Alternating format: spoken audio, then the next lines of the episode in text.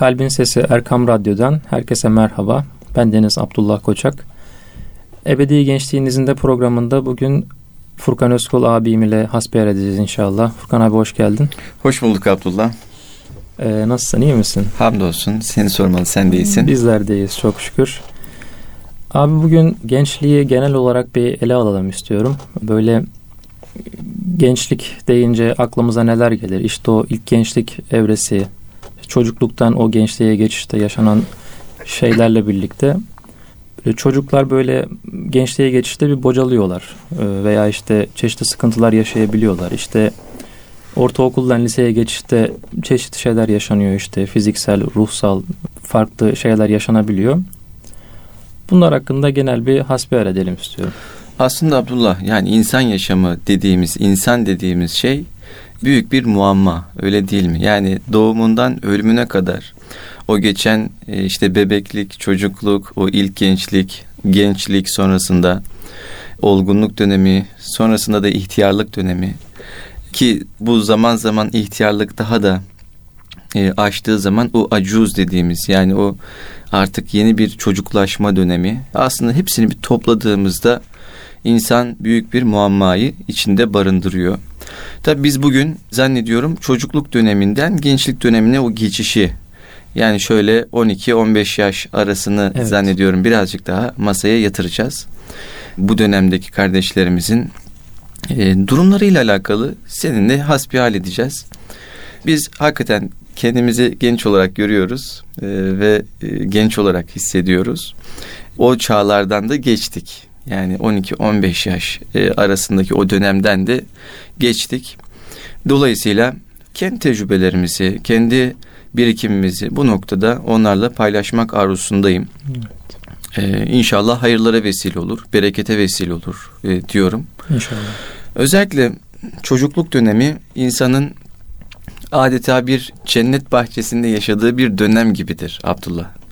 Yani anne babanın gölgesindeyse eğer, ailenin, müşfik bir ailenin gölgesindeyse, onlar tarafından sevgiyle, muhabbetle e, kucaklanıyorsa, hakikaten çocuk için en keyifli, e, en verimli belki de ve hayatında en fazla iz bırakan dönem çocukluk dönemi oluyor. Tabi bu dönemde yaşanan travmalar, acılar vesaire de bir ömür boyu e, insanın üzerinde etki bırakabiliyor. O, o nedenle çocukluk çok önemli. Ağaç yaşken eğilir diye bir atasözümüz var malumun. Ağaç hakikaten yaşken eğiliyor. O dönem ne tür gıdalar aldıysa maddi manevi ileriki dönemde de ömrünün ileriki çağlarında da bu gıdaların etkisini üzerinde hissediyor e, kişi. E, o açıdan çocukluk çok önemli. Tabi bunun bir sonraki aşaması olan gençlik ve gençlikle çocukluk arasındaki o geçiş ara dönemi bizler buna belki e, teknik olarak hani buluğ çağı falan diyoruz. Evet. Artık temiz kabiliyetinin kazanılmış olduğu, belli şeylerin fark edilmiş olduğu, hayatı artık çocukluk penceresini hafiften artık geride bırakarak e, daha olgun bir nazarla bakabilmeyi sağlayan o gençliğin ilk aşamasını konuşuyoruz ve bu hakikaten kolay bir konu değil Abdullah. Ee, şöyle kolay değil. Ee, bizler de o çağdan geçtik. Yani bedenimiz büyüse bile aklımız, ruhumuz, içimizde bir yerler sanki çocuk gibi kalıyor. Ve zaman zaman nasıl tepki vereceğimizi bilemediğimiz anlar oluyordu o zamanlar. Ya ben şöyle bir hatırlıyorum. İşte liseye başlamışım. Lise hazırlığa başlamıştım o zamanlar. Yani 12-13 yaşlarındayım. E, bir taraftan çocuğum ama bir taraftan da artık bana bir kimlik verilmeye başlanmış. İşte dini bir kimlik, diyelim ki içinde yaşadığım toplumun, içinde yaşadığım camianın Evet. Renkleri daha belirgin hale gelmeye başlamış ve ben de bunun doğrultusunda bir arayışın içerisine girmişim. Ee, işte okumaya çalışıyorum, bir şeyler yazmaya çalışıyorum, kendimce birilerini taklit etmeye çalışıyorum. Hayatın içerisinde e, çocukken yaptığım şeyleri daha artık ciddiyetle yapmaya gayret ediyorum. Yani böyle bir daha ciddi takılmaya çalışıyorum mesela. Halbuki daha çocuğum yani bir açıdan bakıldığında. Evet. Ama diyelim 8-9 yaşındaki bir çocukta değilim. O geçiş, o flu dönem e, birçok insan için gerçekten iyi değerlendirildiğinde sıçrama tahtası olurken kötü değerlendirildiğinde maalesef e, bir bataklığa, bir çukura dönüşebiliyor. Bu açıdan bu dönem hakikaten çok özellikle ailelerin üzerinde durması gereken, işte gençlerle ilgilenen kimselerin üzerinde durması gereken bir dönem olarak görüyorum. Gençlik bizim açımızdan çok önemli. Yani bizler inanan insanlar olarak, Müslümanlar olarak kitaplarımızı ilk açtığımızda ilk karşılaştığımız örnekler e, öyle değil mi? Evet. Diyelim Kur'an-ı Kerim'e baktığımızda, hadis-i şeriflere baktığımızda yüceltilen bir gençlik görüyoruz. Ve bunlar sadece teorik anlamda kitaplarda yazılan ya da sözde kalan ifadeler olmadığını da görüyoruz. Evet. Aktif bir şekilde pratikte çok güçlü anlamda böyle gençlere e, sorumlulukların verildiğini de özellikle Peygamber Efendimizin ve ashabın evet. hayatından onlardan bize tevarüs eden e, o bilgilerden görebiliyoruz. Örneğin bir Hazreti Musab vardır öyle değil evet, mi? Musab bin Umeyr. Musab bin Umeyr. Musab bin Umeyr e, Mekke'nin en zengin ailelerinden birine mensup. Yani yaklaşık 15-16 yaşında bir yani daha da küçükken daha doğrusu Müslüman oluyor. Ama 15-16 yaşındayken Peygamber Efendimiz tarafından Medine'ye ilk olarak gönderilen kişi oluyor. Aslında Medine'nin peygamberimize açılmasında bir öncü oluyor. Evet. Bu noktada e, gençlerin önemini, gençlerin samimi gayretlerinin nasıl kapılar açacağının da bizlere bir nişanesi oluyor. Evet. Musab bin Umeyr. Peki Musab bin Umeyr kimdir diye soracak olursak Musab bin Umeyr Mekke'nin zengin ailelerinden birine mensup. Ee, bu aile hem şeref itibariyle hem de zenginlik itibariyle üst sınıfa mensup. E, dolayısıyla e, kölelerden farklı ya da normal sınıftan farklı. Musab bin Hümeyr böyle bir ortamda yetişiyor. Giysileri işte Hint kumaşından, yedikleri içtikleri e, en güzel şeylerden e, müteşekkil. Evet. Beraber oldukları insan da evet. aynı şekilde böyle üst sınıftan insanlarla beraber. Yani toplumun farklı bir kesiminde yaşıyor sürekli.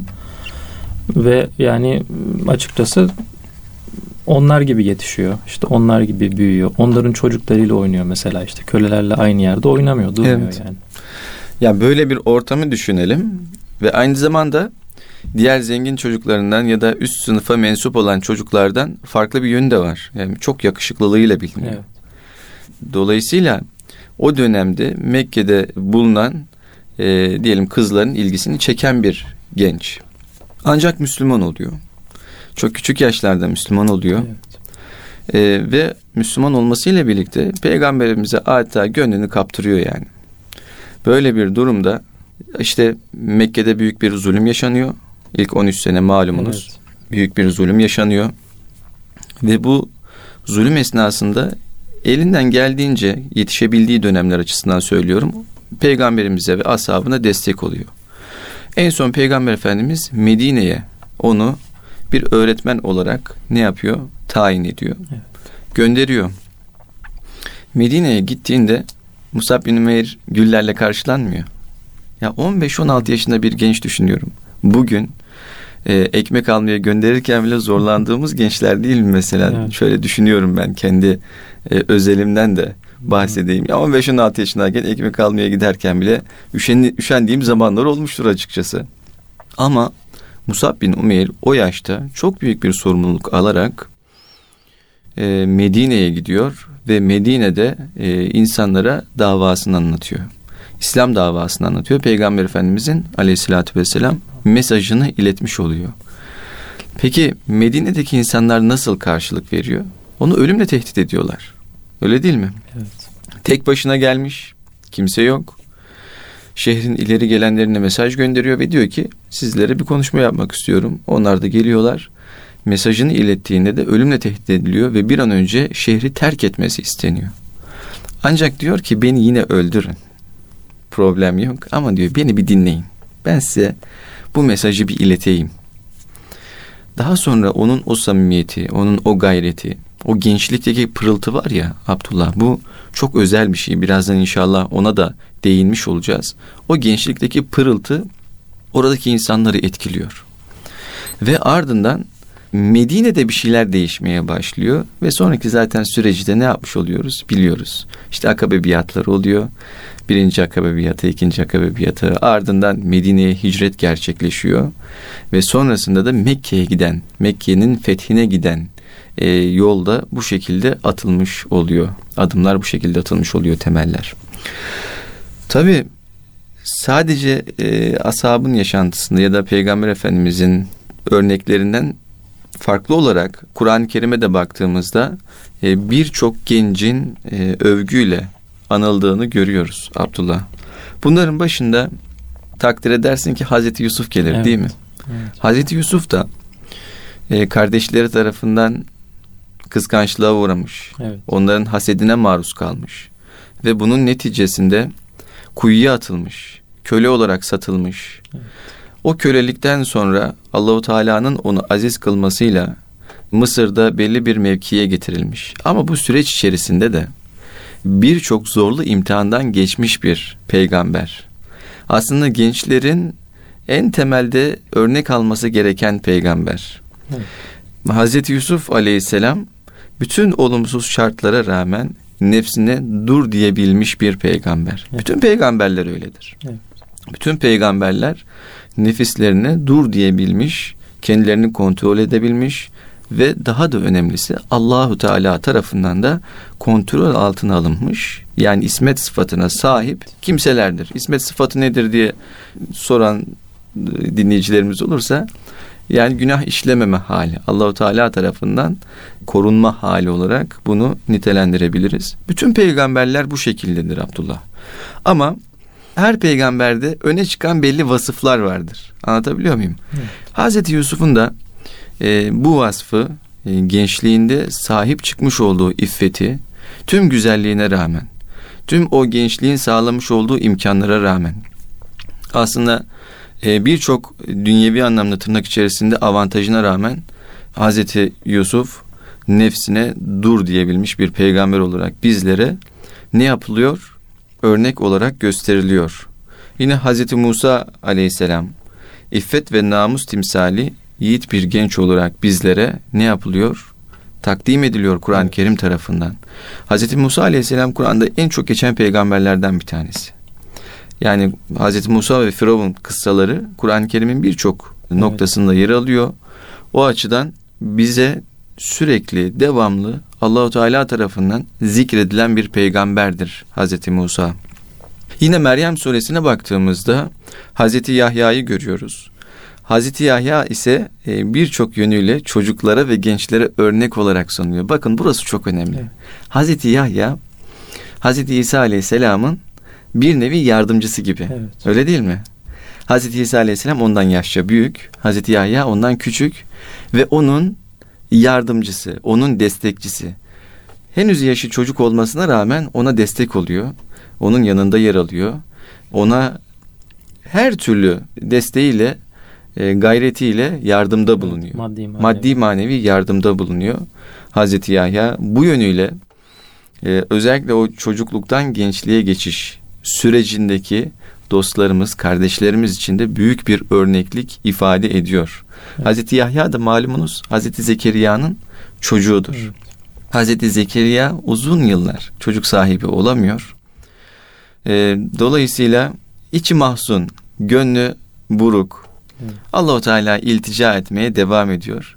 Yaşlılık çağına eriştiklerinde öyle değil mi? Evet. Yaşlılık çağına eriştiklerinde Allahu Teala onu bir çocukla müjdeliyor. Evet, tamam. Ve övgüye layık olan bir çocukla müjdeliyor. Hazreti Yahya ile müjdeliyor.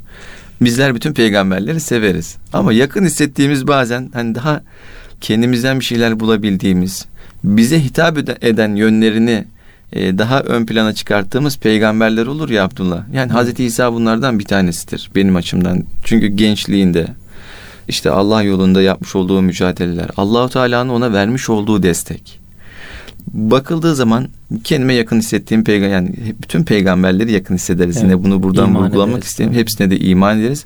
Hiçbirinde peygamberlik yönüyle birbirinden ayırt etmeyiz. Ancak örneklik bağlamında bize hitap eden, bize daha çok hitap eden peygamberler arasında Hazreti İsa'yı da anmamız icap ediyor. E, çünkü o da büyük bir iffet temsiliydi. Büyük bir e, efendime söyleyeyim e, o duruşuyla Allahu Teala yolunda yapmış olduğu gayretli çalışmalarıyla büyük bir örneklik olarak e, bizlere hala çağlar ötesinden seslenmeye devam ediyor. Yine Meryem suresinde Hazreti Meryem'den bahsedilir öyle değil mi? Yani hanım kardeşlerimiz özelinde e, konuşacak olursak evet. orada da Hazreti Meryem bir örneklik olarak sunulur. Allahu Teala'ya adanmış bir kişiydi Hazreti Meryem'de. Evet. Bir imtihan yaşadı. Yani Hazreti İsa'yı babasız olarak dünyaya getirmiş oldu.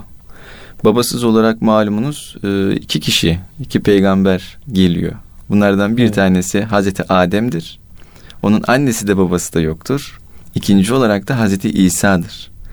Hazreti Meryem annemiz o dönem mabede adanmıştı. Mabede normalde erkekler adanıyor ama evet. Hazreti Meryem bir istisna olarak mabede adanmış ve mabette işte orayla ilgileniyor. Herkes tarafından iffetiyle biliniyor, ahlakıyla, yüce ahlakıyla biliniyor.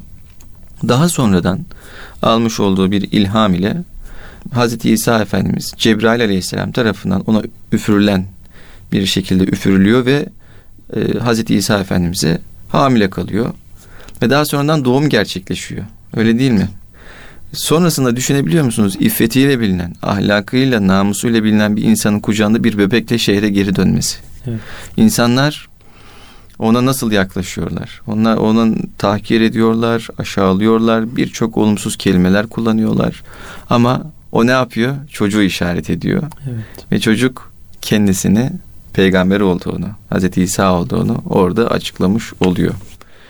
Abdullah şuna geleceğim. Aslında burada anlatmış olduğumuz örnekler Hazreti Yusuf, e, efendime söyleyeyim, Hazreti İsa, Hazreti Yahya, Hazreti Meryem örnekleri hem erkekler anlamında hem de hanımlar anlamında o gençliğin ilk dönemlerine ilişkin önemli veriler sunuyor, önemli ipuçları sunuyor, önemli kaideler de yerleştirmiş oluyor. Yani esaslar yerleştirmiş oluyor.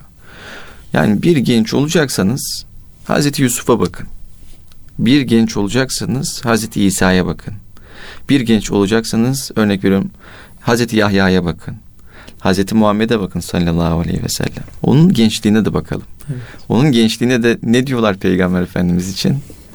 Onun bir lakabı vardır ya Muhammedül evet. Emin diye. Güvenilir Muhammed. Güvenilir. Yani o kadar güvenilir bir zat ki Mekke'nin yine şerefli ailelerinden birine mensup. Bu çağlarında onun insanlara yaklaşımı, insanların da ona yaklaşımı dolayısıyla güvenilir Muhammed şeklinde geçmiş oluyor.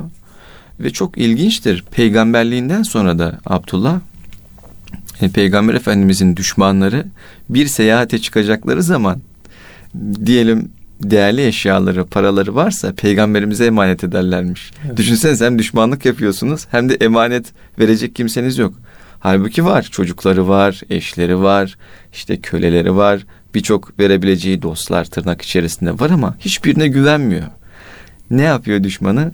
Gidiyor Peygamber Efendimiz'e saklaması için emaneti teslim ediyor. Bu hakikaten sınırları aşan yani çok özel numune bir örnektir. Yani çok özel bir örnektir. İnsanlık tarihi açısından da baktığımızda e, çok ulvi bir ahlaka işaret eden bir örnektir. O açıdan bizler açısından, bizler bağlamında da oradan alabileceğimiz çok kıymetler var. Burada şöyle bir beyit var abi. Onu ifade etmek isterim. Muhammedun beşerun la kel beşer bel huve yakutun beynel hacer diye. Yani Peygamber Efendimiz Aleyhisselam işte ve diğer peygamberler yani Kur'an'da da ifade edilir. Sizin içinizden bir beşerdir.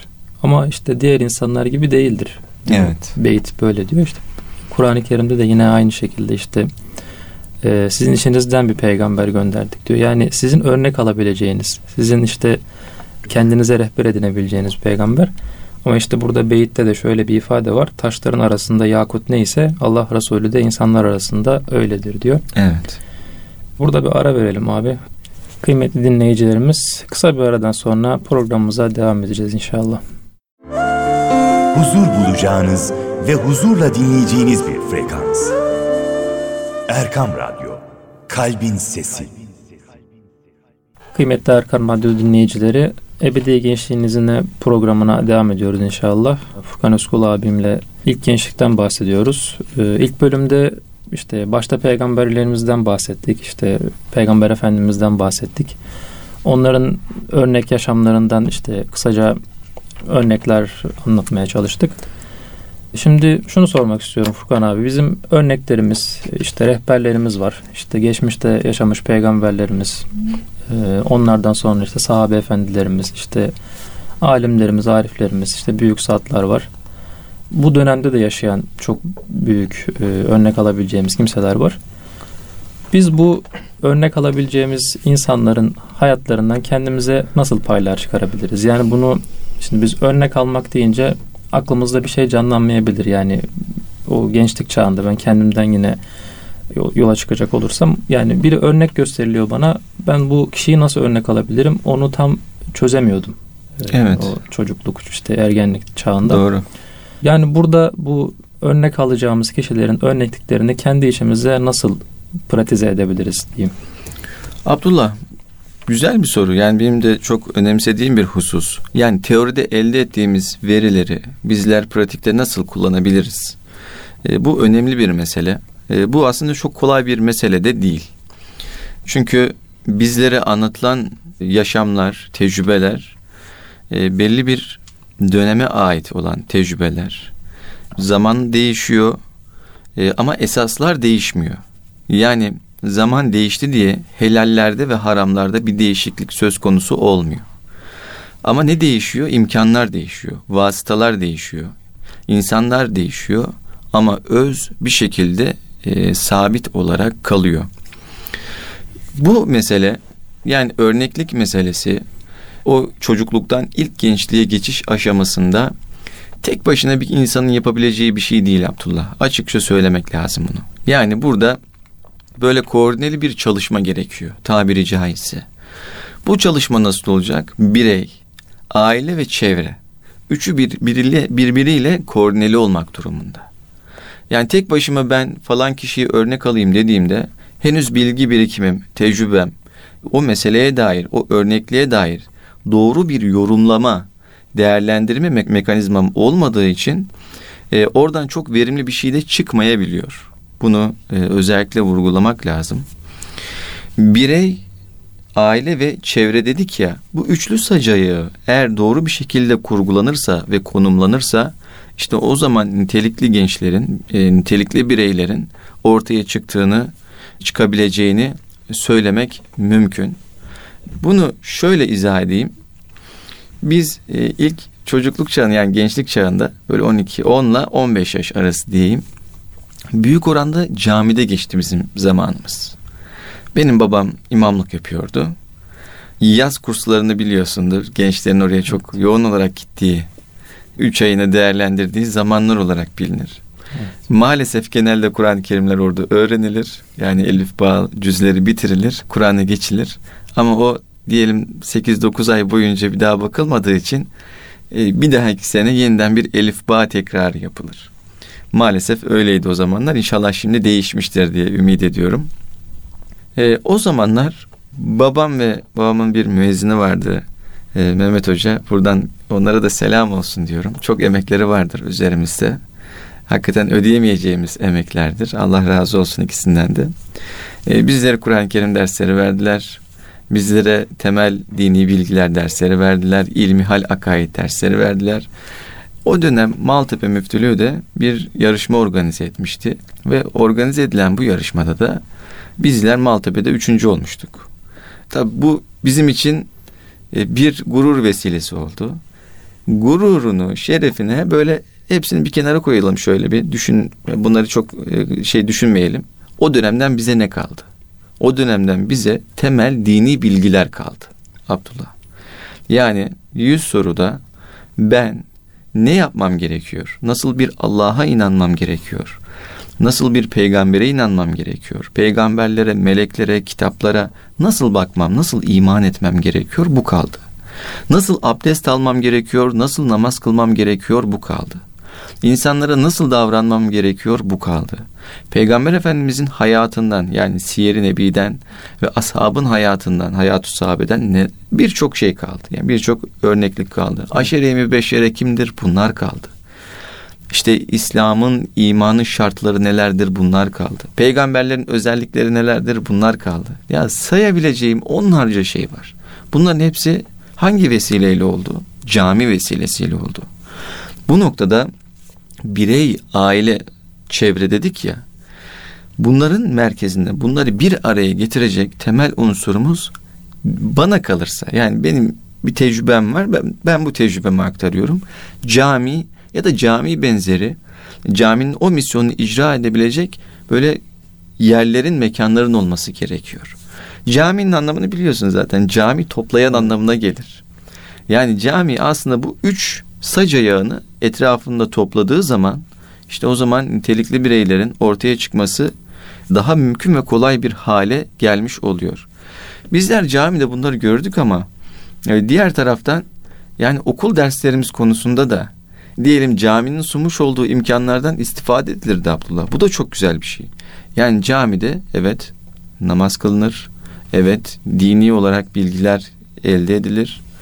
Ee, ama aynı zamanda cami merkezli arkadaşlarımızla sosyalleşirdik. Pastaneye giderdik camideki arkadaşlarımızla. Camideki arkadaşlarımızla sağ olsun diyelim ki cami cemaatinden olan büyüklerimiz bizi e, çeşitli sosyal e, tesislere götürürlerdi. Spor aktiviteleri yapardık. Ya bunlar çok güzel imkanlardı. Tabii. E, ve bir gencin hayatında hakikaten o dönemde yapılan bu dokunuşlar e, büyük bir etki bırakıyor. Yani şayet bizler şu an buradaysak, bu programları yapıyorsak zannediyorum o dönemde yapılan dokunuşların çok büyük bir önemi var. O dönem yapılan dokunuşların büyük bir önemi olduğunu düşünüyorum Abdullah. E, ben böyle bir aktivitede camiye de cami merkezli diyelim okuma yerlerini diyelim kütüphaneler böyle bir misyonu kısmen icra edebilirler. Şu an zannediyorum çeşitli e, kitap okuma ya da gençlerin sosyalleşebileceği alanlar e, yapılıyor. Yine zannediyorum Gençlik ve Spor Bakanlığı bünyesinde evet. çeşitli yerler e, tahsis ediliyor, tesis ediliyor. E, gençler buralarda bir araya gelebiliyorlar. Belki programları birazcık daha aktif hale getirerek onlara daha e, deruni dokunuşlar yaparak e, bu süreçte e, onlarda iz bırakmayı e, ve onlarda o gerçek pırıltıyı, cevheri yakalamayı kolaylaştırır diye düşünüyorum. Maalesef şu an bir pandemi dönemindeyiz. Yani şu an belli aktiviteler o kadar kolay yapılamayabiliyor. Ama mümkün mertebe, mümkün mertebe diyelim ki sosyal mesafeye dikkat ederek, e, temizliğe dikkat ederek, ortamın havalandırmasına dikkat ederek sosyalleşmeler olabilir. E, bunun dışında yapılabiliyorsa online platformlar üzerinden e, bir araya gelinebilir. Neticede dostlarımızla bizler bir araya gelemediğimizde o uzun karantina günlerinde e, artık ne yaptık? Online platformlar üzerinden bir araya geldik. Onlarla sohbetler ettik, muhabbetler ettik. E, bununla alakalı şeyler yapılabilir. Aslında aklımıza çok şey geliyor. Yani bu dönemdeki, bu çağdaki gençliğe hitap edecek oyunlar yapılabilir Abdullah. Yani artık oyun şirketlerimiz var. Oyun firmaları var bunlar bu, bu yaştaki gençlik en fazla oyunun işte online içeriğe sahip oyunların oynandığı bu dönemde oyunlar onlar için yapılabilir. Bunun dışında şöyle bir durum da var. Gençler birbirlerinden çok etkileniyorlar. Yani aileden, bir hocadan etkilendiğinden daha fazla gençler birbirinden etkileniyorlar. Böyle örnek gençlerin olması o toplumun, o gençler topluluğunun renklenmesinde çok büyük bir e, önem arz ediyor. Böyle nitelikli bir gençin kendini o yaşa göre birazcık daha donanımlı hale getirmiş, birazcık daha meselelere ciddi bakan gençlerin etrafındakileri de toparlaması büyük önem arz ediyor. Yaşça birkaç yaş büyük olabilir. Ama diğerleriyle o kurmuş olduğu iletişim, diğerlerine işte o kalbi münasebetler bir müddet sonra herkesi belli bir kıvama getiriyor Abdullah. Bunun da örneklerini görüyoruz. 3-5 genç bir araya gelmiş sabah namazı programları düzenlemişler.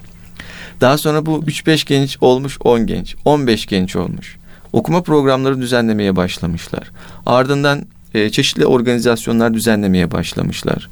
Ardından efendim söyleyeyim e, mesela sokak hayvanlarına mama falan koyuyorlar. İşte yemek evet. koyuyorlar onlara. Yani düşünebiliyor musunuz? 10-15 genç bir mahalleyi e, güzelleştirmeye yetebiliyor yani. Evet. Bakıyorsunuz e, ben görüyorum zaman zaman böyle mamalar falan konulmuş sokak hayvanları için. Ya bunları o gençler yapmıştı. E, onlar başlatmıştı. Mesela zaman zaman onların o aktiviteleri devam ediyor ve başkalarına da örnek oluyor. Evet. Yani bu güzel bir çığır. Gençlikte açılmış güzel bir çığır. Çok önemli. Genelde hep öyle anlaşılır ya maalesef. O da çok büyük bir yanılgı. Hayatımızı biz gençlikten e, ihtiyarlığa kadar istediğimiz gibi yaşayalım. İhtiyarlık döneminde de şöyle bir hacca gideriz. Haçtan sonra Allah'a doğru yönel. Böyle bir şey yok. Tabii ki. Böyle bir şey yok. İslam dini insanın doğumundan yani beşikten mezara derler ya beşikten mezara her anını kapsayan kuşatan bir dindir. Yani bu şu zaman benimdir bu zaman e, haşa Allah'ındır şeklinde bir durum söz konusu olamaz Abdullah. Öyle değil mi? Bu doğrultuda hayata bütüncül bir şekilde bakılması icap ediyor ve gençliğini Allah yolunda harcayan kimseler için biliyorsunuz mahşerde yedi sınıf vardır. Evet benim ee, o hadis evet. geldi. Yani yaşlılıkta Allah'a yönelmekten ziyade Allah bizden e, hadis-i şerifle gençlikte Rabbimize kulluk ederek temiz bir hayat içinde işte serpilip büyümemizi istiyor aslında o hadis-i şerifte de belirtildiği üzere. Bakın şöyle yapalım o zaman. Birkaç tane hadis-i şerifle bu hakikati dile getirelim. İnsanlar içinde Yüce Allah'ın en sevdiği kimse e, kötülükleri terk edip iyiliklere yönelen gençtir. Ebu Davud'da geçen bir hadis-i şerif. Yani insanlar içerisinde en çok Allahu Teala'nın sevmiş olduğu kimse gençliğini Allah yoluna hasreden, kötülükleri terk eden, iyiliklerle kuşanan gençlik olarak bizlere sunuluyor. Yine insanoğluna sorulacak hesaplar var. Bu hesaplardan ıı, bir tanesi nedir? İşte ömrünü nerede tükettiği, evet. malını nerede kazanıp nerede harcadığı, öğrendiği ilimle nasıl amel ettiği ama bir de gençliğini nerede harcadığı. Öyle değil mi? Bu da hadis-i şerifte geçiyor. Tirmizi'de geçen bir hadis-i şerif. Dolayısıyla gençlik dönemi bir yönüyle büyük bir avantajı, bir yönüyle de büyük bir dezavantajı barındırıyor. Avantaj nedir? O neşit der Araplar. Arapçada neşit denir. Yani böyle hareketli, dinamik. Evet. O zehir gibi derler ya delikanlı. O delikanlı kanı deli akan bir çağda e, bulunuyor insan o dönemde. Yani gençlik zamanında pire gibi yani yerinde duramıyor insan. Ama e, ne eksik Abdullah o dönemde de bilgi ve tecrübe eksik olabiliyor. Peki ihtiyarlıkta ne oluyor? Evet bilgi ve tecrübe var. Yol haritasını biliyor ama ne yok? İşte o dönemde de o gençliğin enerjisi, gençliğin dinamizmi olmayabiliyor. İşte bunların ikisini bir araya getirebilmek lazım. Yani gençlerdeki enerjiyle o daha ihtiyar kimselerin tecrübelerini ve bilgilerini bir araya getirip e, doğru yol haritalarının çizilmesi icap ediyor. Tabi burada da e, gençliğin bir edep sahibi böyle bakış bakarken meselelere hem büyüklere hem e, içinde bulunduğu topluma hem inanç değerlerine yönelik bir saygının olması icap ediyor. Böylelikle karşılıklı fikir alışverişi güçleniyor. Tabi ihtiyarların da yaşça onlardan büyük olan kimselerin de çocuklara, o dönemdeki gençlere sevgiyle yaklaşmaları icap ediyor. Yani sevgi ve saygı olduktan sonra o iletişim kanalları adeta paslanmıyor. Hep diri duruyor ve o bilgi alışverişi, o tecrübe akışı devam ediyor. Aksi halde Abdullah bir nesil kopmuş oluyor. Kendinden öncekilerin tecrübelerini ve bilgisini almadığı zaman ne olmuş oluyor? Bir boşluğa düşülmüş oluyor ve gençlik yolunu bulamıyor diyoruz. Halbuki o yılların, nesillerin tecrübeleri bir şekilde aktarılması gerekiyor ve bu da sevgi ve saygıyla mümkün olabiliyor. Dediğim gibi belki toparlayacak olursak birey, aile ve çevre dedik. Bunların üçü e, üçünün koordinasyonunda bir çalışmayla bence bu mümkün ol- olabilir. Yani tek başına 12-15 yaşındaki bir genci bir sorumluluk yüklenemez. Sen kendi hayatını, kendin olumlu yönde seyrini belirleyeceksin şeklinde bir sorumluluk bu şekilde yüklenemez. İlla bir yönlendirme, yönlendirmeden ziyade dokunuşlar yapmak gerekiyor. Abdullah ona önüne tabelalar koymak lazım. Evet. Bak şöyle bir yol var bu doğru. Bir tabela koymak lazım. Bak bir yol yanlış. Ee, onu sevmek lazım. Onun fikirlerine özellikle değer vermek lazım. Evet. Sevgi göstermek ve değer vermek çok önemli. Bu yaşlardaki gençler için, gençliğinin ilk baharında olanlar için değer görmek çok önemli bir durum. Konuştuğu zaman ya bu nasıl bir söz falan dememek lazım. Evet. Onlara kıymet vermek lazım. Bu da buradan belki anne babalara, belki onlarla ilgilenen kişilere bir nevi küçük bir tavsiye olarak buradan bizler de söylemiş olalım. E, o açıdan yapılması gereken çok şey var. Devlet ve milletin yapması gereken şeyler var. Bireylerin yapması gereken şeyler var. STK'ların yapması gereken şeyler var. Herkes el ele tuttuğu zaman inşallah bu yaştaki gençlerimiz daha verimli, daha birikimli, daha donanımlı bir şekilde hayatlarını kurgulayacaklardır. Hayatları hayatlarına başlayacaklardır. Aksi halde Abdullah maalesef çok sayıda gencimizi kaybediyoruz. Sosyal medya bataklıklarında kayboluyorlar. Yanlış arkadaş çevrelerine kurban oluyorlar. Yani burada büyük e, faciaların yaşandığını maalesef bunu da ifade etmek lazım. Her şey çok toz pembe değil malumunuz. Ee, yani şöyle haber sitelerine falan baktığımızda, haberleri incelediğimizde e, maalesef görüyoruz, üzülüyoruz. E, aslında üzülmek istemiyoruz. İnşallah el ele koordine olmuş bir halde hep beraber daha güzel yarınları da gençlerle birlikte oluruz diyorum. Sözü de sana bırakmış olayım Abdullah. Yani Bugün aslında... biraz fazla konuştum zannediyorum. Estağfurullah. dinledik, müstefid olduk. Ee, burada aslında şöyle bir şey ifade edilebilir. Yani aklıma geldi siz söyleyince. Onlara bir rehber olmak gerekiyor. Yani yol tabelası dediniz ya işte. Yani ben hatırlıyorum benim o yaşlarda işte bana bir kitap verilirdi. Al bu kitabı oku. işte çeşitli yerlerden işte al bu kitabı oku. işte kitap güzel. işte sana yol gösterir. işte veya şu videoyu izle işte şu adamı takip et işte sana e, yol göstersin. Ya bundan ziyade böyle bir ünsiyet kurma o gençle işte bir yakınlık kurma işte ona yol gösterme işte sorusunu cevaplama. Arkadaş olma aslında Arkadaş değil mi ya? Olma, evet. Hakikaten bak bu çok önemli. Onun seviyesine inebilme. Onun seviyesine yani. inebilme. İşte dediniz ya değer verme sözüne. işte sorusuna dediğim gibi cevaplama.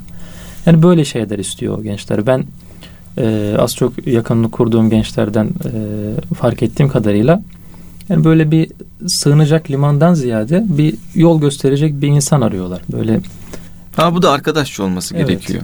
Aynen öyle, öyle bana buyruk versin. Öyle evet. höt falan desin şeklinde evet. değil yani. Bana benimle arkadaş olsun, benimle dost olsun. Beraber çay da içelim. Ee, ama söylediğinde yapayım. Dediği kitabı da okurum mesela. Evet. Buna benzer bir e, arayış içerisinde oluyorlar. Evet. evet. Doğru diyorsun. Kıymetli dinleyicilerimiz, Ebedi Gençliğinizin de programımız burada sona erdi. Haftaya görüşünceye dek sağlıcakla kalın. Allah'a emanet olun efendim.